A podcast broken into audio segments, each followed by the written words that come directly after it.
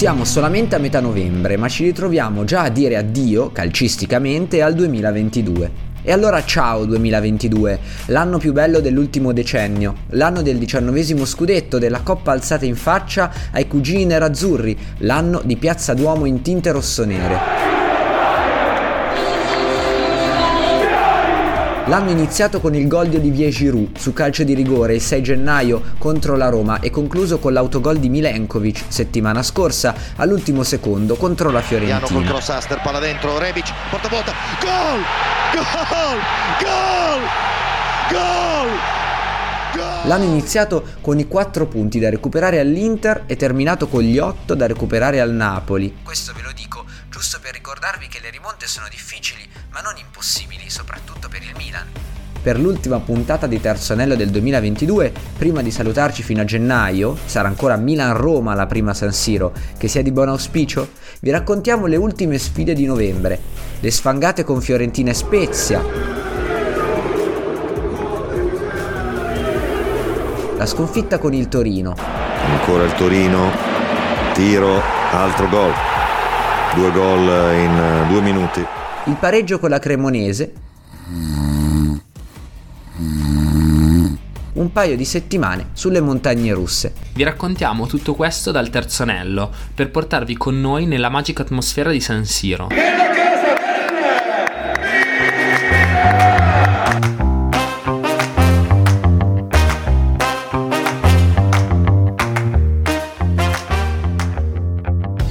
Voce incredibilmente raffreddata vi do il benvenuto alla quinta puntata di Terzo Anello, il Milan visto dall'alto, nonché, caro Nazza, l'ultima puntata di questo fantastico 2022, come avete anche sentito dall'intro, in cui ricordiamo quest'anno come l'anno in cui ci siamo portati a casa il diciannovesimo scudetto. Scudetto cucito sul petto, buongiorno a tutti. Non lo potete vedere, in questo momento sto massaggiando il tricolore che caldo ho sul cuore, perché è l'esempio di questo, è il simbolo di questo 2022 rosso-nero. Ma questa puntata non, è, non sarà soltanto una puntata di bilancio di quello che è stato questo fantastico anno vissuto insieme, ma anche eh, una puntata in cui analizzeremo, vi parleremo di quella che è stata l'ultima partita al Cardiopalma a San Siro, ovvero Milan-Fiorentina, senza dimenticarci di Milan-Spezia, alla quale tu Nazza non eri presente, mi hai lasciato da solo e il gol di Giroud all'ultimo secondo me lo sono guardato da solo,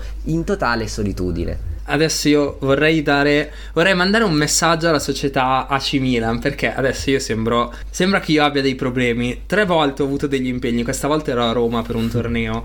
Tre volte ho avuto degli impegni, tre volte giocavamo in casa. Non è mai successo che io non potessi vedere una partita quando il Milan giocava fuori casa. Per favore, Serie A, Lega Serie A, Milan, cambiamo un attimo questo calendario. Scrivetemi, ci mettiamo d'accordo sugli impegni e ricapiamo bene come, come va, come non va. Esatto, perché ti sei perso alcune delle più grandi emozioni di quest'anno e il gol di Giroud all'ultimo secondo è sicuramente stato tra queste, ma ne parleremo in seguito perché direi di introdurre eh, il nostro discorso, un po' il nostro racconto dal terzo anello di Milan-Fiorentina con l'intervista a Sandro Tonali proprio dopo eh, la- il termine del match in cui parla di noi tifosi, ossia dell'atmosfera di San Siro e della forza che San Siro ha dato ai giocatori per arrivare al gol eh, nei minuti finali. E noi ci, eh, ci abbiamo messo, ci abbiamo messo il cuore, i tifosi anche, eh, abbiamo avuto una forza in più eh, negli ultimi minuti per, eh, per andare a trovare quel gol.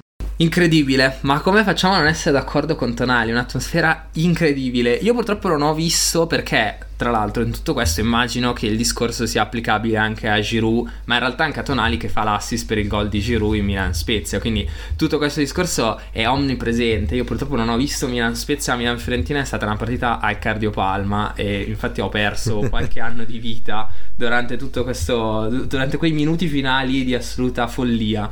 Però sì, incredibile l'aiuto che dà uno stadio da 70.000 persone sempre pieno e quest'anno l'abbiamo riempito tutte le partite Infatti. perché 70.000 persone tutte le partite deve essere incredibile. La differenza tra una grande squadra e una squadra che sta facendo un anno non particolarmente bello. No, infatti anche durante Milan-Fiorentina l'atmosfera è stata fantastica. All'inizio della partita c'era un po' di tensione perché naturalmente il pareggio contro la Cremonese aveva lasciato abbastanza con l'amaro in bocca, quindi volevamo a tutti i costi chiudere l'anno con una vittoria. La partita poi di fatto si apre, comincia molto bene perché il gol di Tonali dopo due minuti sicuramente ha scaldato molto eh, lo stadio in tutte le sue tribune, il resto della partita è stato piuttosto devastante da quel punto di vista. La spinta dei tifosi non è mai mancata, ma la stanchezza dei ragazzi in campo era veramente super mega evidente, tant'è che la Fiorentina ha giocato una grande partita, va detto. Sì, siamo sicuramente contenti tutti di, di, aver fa- di, avere questa pausa attuale. Tra l'altro ti vorrei far notare una cosa, sto guardando in questo momento. Se guardiamo il calendario del Milan di quest'anno abbiamo Milan-Fiorentina in casa, vinta. Milan-Cremonese fuori casa, pareggio. Torino-Milan fuori casa, sconfitta. Hellas-Milan fuori casa, vittoria ma sofferta. Empoli-Milan fuori casa, vittoria ma sofferta. Sampdoria Milan fuori casa, vittoria sofferta. Quindi c'è un pattern chiaramente, che è una cosa che da un lato ci dovrebbe anche un attimo preoccupare, perché non tutte le partite, chiaramente non possiamo sempre essere in casa, siamo in casa il 50% delle partite, ma dobbiamo vincerle. E tutte. se ti ricordi bene, la nostra forza l'anno scorso erano proprio le vittorie in trasferta, perché l'anno scorso abbiamo praticamente vinto tutte le partite in trasferta. Quindi effettivamente c'è un cambio di tendenza che da questo punto di vista è un po' preoccupante, però è vero che in casa comunque le cose vanno certamente meglio, mentre in trasferta troppe vittorie all'ultimo secondo, perché col Verona gol anche lì mi pare dopo l'ottantesimo, con l'Empoli la, la decide Ballò Touré eh, con quel pallone buttato in mezzo alla disperata, con lo Spezia gol di Giroud all'ultimo secondo, ma lo Spezia non ne parliamo perché A è una partita maledetta, B avevano avuto piuttosto fortuna con le due traverse prese, il gol di Daniel Maldini. Stiamo parlando veramente di, di, di un caso incredibile, di casi incredibili. Però, però, che gol incredibile di Daniel Maldini. Daniel Maldini che ha fatto due gol in Serie A, uno col Milan contro lo Spezia e uno con lo Spezia contro il Milan, che io mi riesco a ricordare. Non penso che abbia segnato altri gol. Tra l'altro, gol, tu quella te lo sei persa perché appunto non eri allo stadio, ma dopo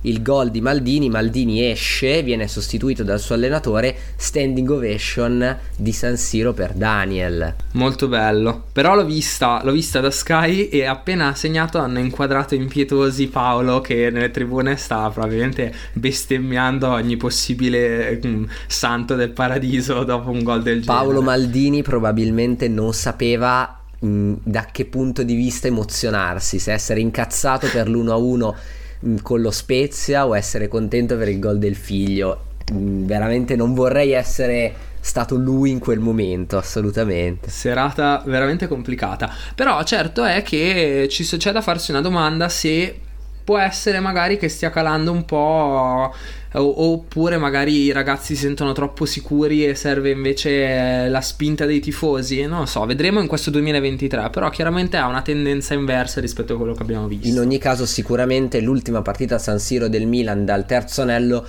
stata veramente una partita emozionante pubblico delle grandi occasioni sciarpata prima dell'inizio della partita che ha sostituito mh, mm, la, la, coreografia che di fatto ancora una volta non c'è stata. esattamente. Atmosfera che hanno potuto vivere eh, a, pieno anche due ragazzi che erano seduti dietro di noi due ragazzi provenienti da Israele che la settimana successiva quindi quella corrente eh, avrebbero cominciato il loro periodo di ehm, militare in Israele che come ben sapete dura tre anni. Quindi questi poveri cristi eh, hanno scelto di ehm, vedere Milan-Fiorentina come ultima partita prima di questo periodo incredibile che dovranno vivere. Pensate che sfortuna da un certo punto di vista. The city is beautiful, the streets with a lot of people, young atmosphere. San Siro is great. Olé! San Siro is great.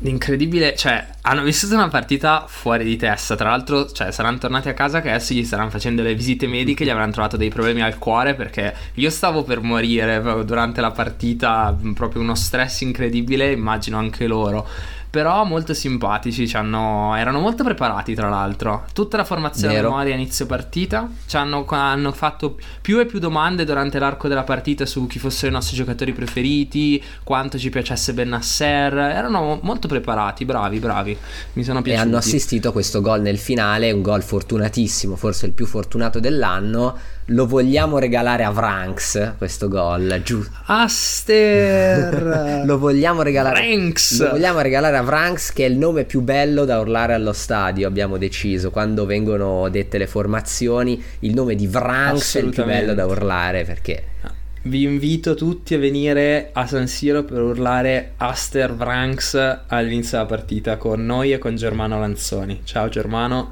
veramente molto bello. Un'ultima parentesi prima di parlare eh, un po' di un bilancio stagionale, un po' di quello che ci è piaciuto di più e di quello che ci è piaciuto di meno dal terzo anello del- dell'inizio di stagione del Milan.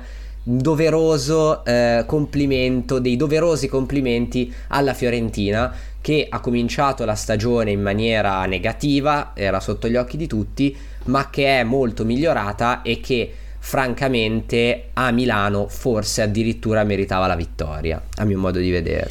Sì, direi che sono d'accordo. Tra l'altro qua vorrei anche salutare eh, i nostri, non saprei se definirli colleghi di Suffering Fiorentina, che sono sempre una realtà che a me fa sempre impazzire, un- un- mi, mi fa sempre ridere vedere i loro, i loro post. E erano un po' col dente avvelenato, eh. dopo Milan Fiorentina devo dire che i loro post erano abbastanza col dente avvelenato, però comunque sempre molto divertente vedere quello che, po- quello che pubblicano. Così come certamente soffrono dei nostri amici, dei nostri ascoltatori eh, viola che ci hanno eh, lasciato questo audio da inserire in questa puntata. Eh, Suffering Fiorentina, Suffering Fiorentina al 100%. Vabbè, ma di cosa vogliamo parlare? Nel primo tempo vi abbiamo dominato, non avete visto la palla, stando quel gol a caso dopo tre minuti. Nel secondo tempo il rigore su Iconè era nettissimo, lo vede anche un bambino. Il gol di, di, di quella- di quell'autogol lì è viziato da un'evidente ostruzione di Rebic. Per non parlare di Terracciano che esce come a farfalle al, al 95esimo, già vi ha regalato un gol un anno fa, due indizi fanno una prova, lo pagate, l'anno prossimo sarà vostro secondo portiere. Beh, beh, che dire, eh, mm, cari ascoltatori, chiaramente sento, eh, abbiamo visto, abbiamo sentito durante quest'audio, abbiamo anche potuto leggere dopo la partita nella chat un po' di dente avvelenato. Io qua non mi dilungherò a parlare eh, delle bellissima prestazione arbitrale della Fantastica partita. prestazione arbitrale. Assolutamente non, non di parte questo nostro commento. Per nulla. Non era rigore, il gol era assolutamente regolare. Io trovo che non ci sia altro da dire, possiamo andare avanti. Esattamente, anzi andiamo velocemente avanti perché è meglio così. Avanti, andiamo avanti. avanti, andiamo avanti. Terzo anello. Il Milan visto dall'alto. E andiamo avanti parlando, come dicevamo, un po' della stagione ehm, 2022, dell'inizio della stagione 2022-2023, che ci vede con 33 punti, eh, soltanto due in meno rispetto all'anno scorso, ma con una qualificazione in Champions League in più, lontani 8 lunghezze da un Napoli che sta facendo una stagione incredibile, eh, quindi non è giusto neanche andare a valutare la nostra stagione sulla base di quello che sta facendo il Napoli, perché per ora veramente sono inarrivabili. Io direi, se sei d'accordo, di iniziare a parlare di questo bilancio stagionale. Eh, facendoci qualche domandina, per esempio, qual è la partita più bella che hai visto eh, a San Siro quest'anno? Guarda, qua non ci devo neanche pensare. Milan-Inter, Milan-Inter. il derby. Per me, battere l'Inter può essere un'annata, non vinciamo niente. Va bene, abbiamo vinto con l'Inter. E lo so, qua mi verrà detto: pensate sempre all'Inter, siete sempre a pensare all'Inter. Però per me, vincere contro l'Inter è sempre una grandissima gioia. Veramente un te? San Siro così festoso, così emozionato come Milan Inter 3-2 quest'anno ancora non l'ho visto e vi rimandiamo tra l'altro alla prima puntata del nostro podcast dove abbiamo parlato in lungo e in largo di quella partita incredibile Che derby! Che derby! e ti dico già da subito che a mio modo di vedere il gol più bello della stagione è quello di Rafa Leao, il 3-1 di Rafa Leao perché quando salta, se non sbaglio, Skriniar e Bastoni, forse anche De Frey sulla sinistra e mette dentro quel pallone rasoterra, veramente non, non ci potevo credere in quel momento. Io qua invece ho un forte dubbio sul miglior gol perché mm, due ne selezionati. Sì. Il primo è il primo gol di Leao contro l'Inter. Certo, anche quello, chiaro perché momento complicato, l'Inter in vantaggio, Leao fa un gol incredibile, una fucilata dal limite dell'area, buca Andanovic, secondo me è un gran bel gol. Assist di Sandro ma... tra l'altro. Assist di Sandro, ma vorrei votare come miglior gol della stagione. Sì, sei pronto? pronto? Rullo di tamburi. Fode Ballo Touré contro l'Empoli. Fode Ballo Touré che purtroppo però perché? non abbiamo potuto vedere dal terzo anello perché era il Castellani di Empoli. Ballo Ballo Ballo Touré ballo, ballo, ballo, ballo, Ture, dai tutti insieme, ballo, ballo, ballo, ballo, Ture. Esatto, purtroppo ho goduto di questo gol da remoto, ma... Ehm, Secondo me è il gol migliore della, di questo inizio stagione perché, a parte assolutamente insperato, Totalmente. chi mai avrebbe pensato che Ballo Touré sarebbe andato a segnare, ma poi ero talmente arrabbiato, ma talmente arrabbiato di aver preso quel gol di punizione in una partita così inutile come Milan-Empoli che mi ha veramente cambiato la serata in meglio. È proprio non, non lo so, era troppo, troppo, arra- troppo un'incazzatura quella partita. Se ti ricordi bene, quella partita l'abbiamo visto nel pub di quartiere. Hai urlato talmente forte al gol di Balloture che è sceso un altro cliente dal piano di sopra del pub per diciamo riprenderti nella tua gioia incontenibile. Sono abbastanza convinto di essere ormai ricercato in quel pub tra quella partita e Milan-Liverpool l'anno scorso al gol di Ibrahim Diaz e di Rebic, mi pare che fossero i due gol eh, quando eravamo in vantaggio a Liverpool penso di aver lasciato le corde vocali. Venite al terzo anello per effettivamente godervi la reazione di Nazza ai gol del Milan mh, dal vivo. Devo anche citare come menzione d'onore per gol ehm, importanti, emozionanti e tutto, secondo me un gol che poi è stato annullato, il gol di Sandro Tonali in Milan Spezia.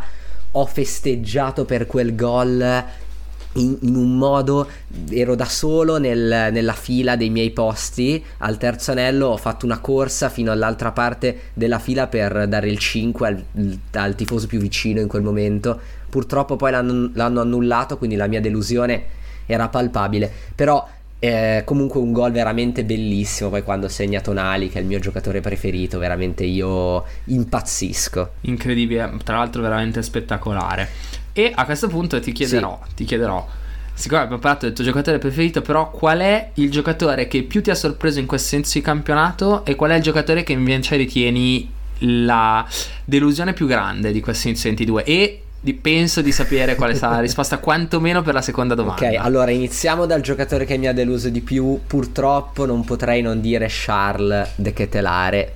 Devo dire che quest'anno finora assoluta delusione, totale delusione delusione che ha un sacco secondo me di scusanti perché è un giocatore giovane che è appena arrivato in Serie A che comunque si deve ambientare eccetera eccetera però non si può assolutamente evitare di dire che comunque De Ketelare deve fare di più ci aspettavamo tutti di più eh, forse anche per quella che è stata la narrazione del suo acquisto è arrivato in pompa magna il nuovo Kakà il nuovo Messi il nuovo Ronaldo però comunque eh, anche lui soffre molto questa situazione. Spero che il mondiale riesca a, diciamo, portarlo a, a, migliorare le sue prestazioni nel 2023. Se invece devo dire quello che è stato il giocatore migliore, quello che mi ha sorpreso di più, anche se non è una sorpresa, perché è un'assoluta e totale certezza, soprattutto dopo l'anno scorso, il numero 9 più decisivo del nostro campionato, Olivier Giroud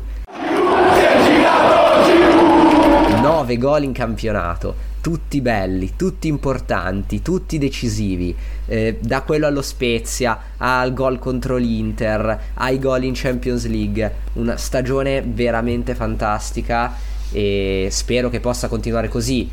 Rientrerà Ibrahimovic e quindi chiaramente avrà magari qualche partita in meno da giocare, però Giroud per ora secondo me è il miglior giocatore della nostra stagione. Ma poi è un attaccamento alla maglia incredibile. Io veramente ama la squadra in un modo devastante. Ne parlavamo, ne parlavamo dopo eh, Milan, mh, la prima partita dell'anno scorso, quando ha fatto la doppietta su rigore. Milan-Bologna? Forse? Mi-. Milan-Cagliari, Milan-Cagliari. Milan-Cagliari, Milan-Cagliari, ne parlavamo l'anno scorso dopo Milan-Cagliari quando stavamo tornando dallo stadio. Sì. Eh, una delle partite subito dopo Milan-Cagliari o subito dopo Milan-Cagliari ti avevo detto non, non sono convinto di Giroud perché eh, ultimamente non lo vedevo benissimo al, al Chelsea, non, non- non mi aveva impressionato moltissimo, anche al Mondiale con la Francia devo dire, però era proprio una visione da una persona che eh, guarda una partita ogni tanto. Invece, guardando tutto il progresso che ha fatto Giroud con noi, incredibile. Magari ci sono delle partite che Certo, vorresti sì, sì. ucciderlo perché non corre, però è comprensibile. Però ci mette sempre qualcosa in più, è sempre pronto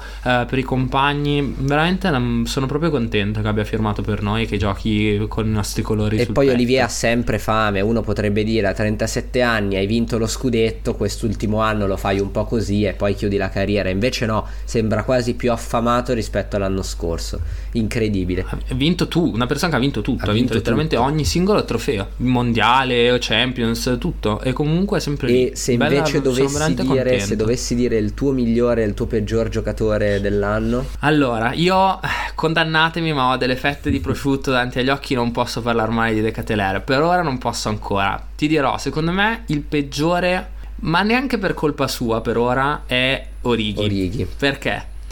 Io penso, allora, io avevo un po' di dubbi tra lui, tra Belotti, non, non si capiva. Poi Orighi è un personaggio un po' strano perché comunque con Liverpool ha giocato poco, entrava sempre in spezzoni di partita, si è fatto quei due gol clamorosi, storici, finali Champions, Barcellona, quindi tutti avevano delle grandissime aspettative. Un po' tra il fatto che è arrivato rotto, un po' tra il fatto che mi sembra che abbia fatto un po' di scelte sbagliate in certe partite, per ora non mi ha convinto in e pieno. anche l'esclusione dai mondiali direi che ti dà ragione.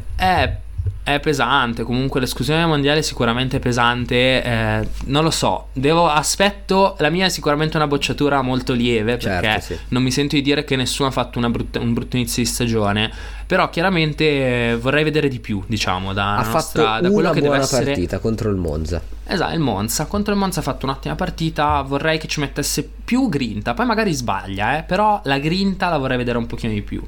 Il miglior giocatore, invece, secondo me, è Pierino Calulu. Pierino. Calulu, per- però è incredibile. Cioè, dire Pierino Calulu è incredibile perché comunque io. Già avevo delle aspettative altissime su Calulu l'anno scorso, già aveva saturato il mio possibile amore per questo giocatore e comunque sta facendo un campionato assurdo. E la cosa anche qua pazzesca, niente convocazione al mondiale. Questa C'è da, Però c'è da vabbè. dire che la Francia ha veramente un, eh, una, una rosa incredibile. Però hai ragione, cioè Pierino, poi da lì può giocarti dovunque, può giocare anche in porta Pierino. Lo metti in porta, fa il suo. Un giocatore Cioè, in difesa ha giocato ovunque. In difesa ha veramente giocato ovunque. E qua vorrei dare una menzione speciale a Rade Krunic. Grande Rade. Che per l'ennesima stagione si dimostra un uomo eh, necessario. Quel tipo di giocatore che serve a tutte le squadre. Quel giocatore che magari non ti fa la partita incredibile, eh, la tripletta o tutto, ma c'è sempre. Quando ti serve gioca. Quando è anche qua ha fatto un inizio di- un inizio di stagione solido. Eh, chiaramente non, non quanto Calulu per quello che mi riguarda, però menzione speciale per Rade È veramente l'uomo in più. Sottolineo che Calulu ha rinnovato e anche questa è una grande notizia perché da quello che ho sentito pare, pare che abbia rifiutato un'offerta del Paris Saint Germain che naturalmente gli offriva un quantitativo di soldi spropositato. Quindi grande Pierino e anche grande cuore rossonero. Sono convinto che sarà un giocatore importantissimo eh, negli, anni, negli anni a venire. Chiudiamo questo piccolo bilancio con una nota negativa perché è sempre giusto eh, rimanere coi piedi per terra. La mia peggior partita vista a San Siro, sono sicuro che sarà anche la tua, Milan-Chelsea 0-2. Beh, non può che essere Non quella. può che essere Siamo usciti siamo usciti di un arrabbiato, di un deluso che non no, imbattibile, ma anche perché le altre che abbiamo visto a San Siro comunque sono sempre Sì, andate è l'unica sconfitta bene. insieme a quella col Napoli, però quella col Napoli esci col amaro in bocca perché comunque non meritavamo di perdere. Milan-Chelsea proprio una partita che uno aspettava per vedere proprio, capito, la, la notte di, di, Champions del Milan rovinato dopo un quarto d'ora. Ne abbiamo parlato, anche qui c'è una puntata di terzo anello dedicata a tutte queste partite che abbiamo raccontato, che abbiamo eh, ri, ripreso in questi 5 minuti, eh, sono nelle puntate precedenti di, di terzo anello e vi consigliamo assolutamente di andarvele a riascoltare per rivivere quei momenti. Partita l'abbiamo detta, giocatore l'abbiamo detto, gol l'abbiamo sì. detto, momento allo stadio più bello che hai vissuto? Il momento più bello che ho vissuto è stato il fischio finale, due fischi finali. Il fischio finale del derby quando abbiamo vinto appunto contro l'Inter perché quegli ultimi 15 minuti mi hanno fatto cagare addosso dalla paura e poi il fischio finale di Milan-Salisburgo 4-0 perché la qualificazione agli ottavi anche lì mancava da troppo tempo, è stato veramente bello viverla. Mi, guarda, non, ti sì. dirò, io qua dirò, il mio momento migliore allo stadio non è un momento che è stato allo stadio, ma è stato il viaggio in bici per la prima volta che siamo andati allo stadio assieme quest'anno, ah, sì. la prima partita che siamo andati, perché è stato proprio il momento in cui ho detto sono abbonato a San Siro, sto andando a San Siro, vedrò tutta una stagione live con i ragazzi. E quello è stato proprio il momento in cui ho detto l'ho fatto, cioè, sono, sono, qua, finalmente nessuno mi toglierà il Milan per quest'anno. E infatti ci aspettano ancora un sacco di partite da vivere insieme al terzo anello e soprattutto da commentare poi nelle prossime puntate del podcast che probabilmente non sarà solamente su Spotify ma vi diremo tutti gli aggiornamenti, tutte le sorprese, si vedrà. Si vedrà.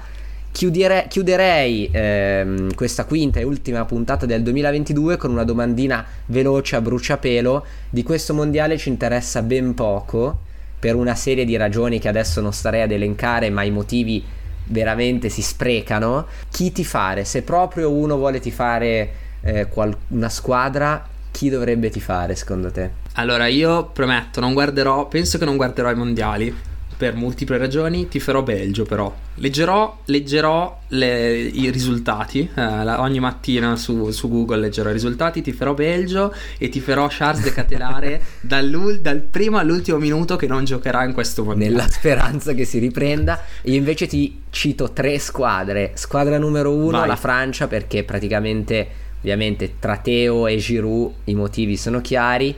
Seconda squadra assolutamente il Portogallo perché Leao finalmente farà vedere a tutto il mondo quello che vale e poi il Senegal di Fodé Ballot Touré Ecco, qua ti dico questa cosa. Io invece ti farò contro il Portogallo nella speranza che Leao faccia un mondiale orrendo. Leao deve fare un mondiale orrendo. Torna e firma quel cacchio di contratto perché io sto vivendo dei, dei, momenti terribili cioè io vado allo stadio lo vedo esulto sono contento e poi penso che non ha ancora firmato non va bene. Quindi Leao fai un mondiale orrendo torna firma non fare come che sì ti prego per favore ti sto implorando.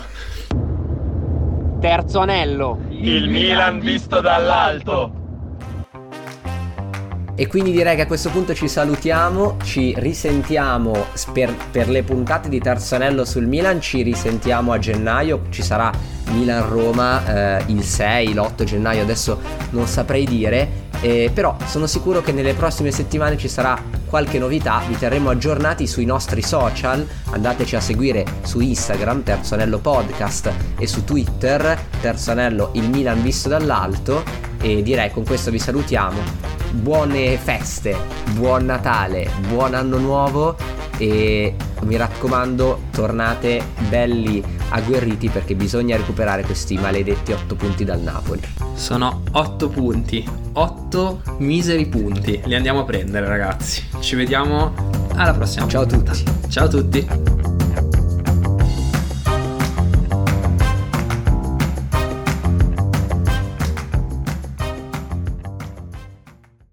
Terzo anello, il Milan visto dall'alto, è un podcast di Alessandro Nazzari e Andrea Roderi. Ci potete trovare su Instagram alla pagina Terzo Anello underscore podcast e su Twitter alla pagina Terzo Anello, il Milan visto dall'alto. Si ringraziano sempre Forza Milan, pagina Instagram e The Gegenpress su Instagram e Twitter per il supporto.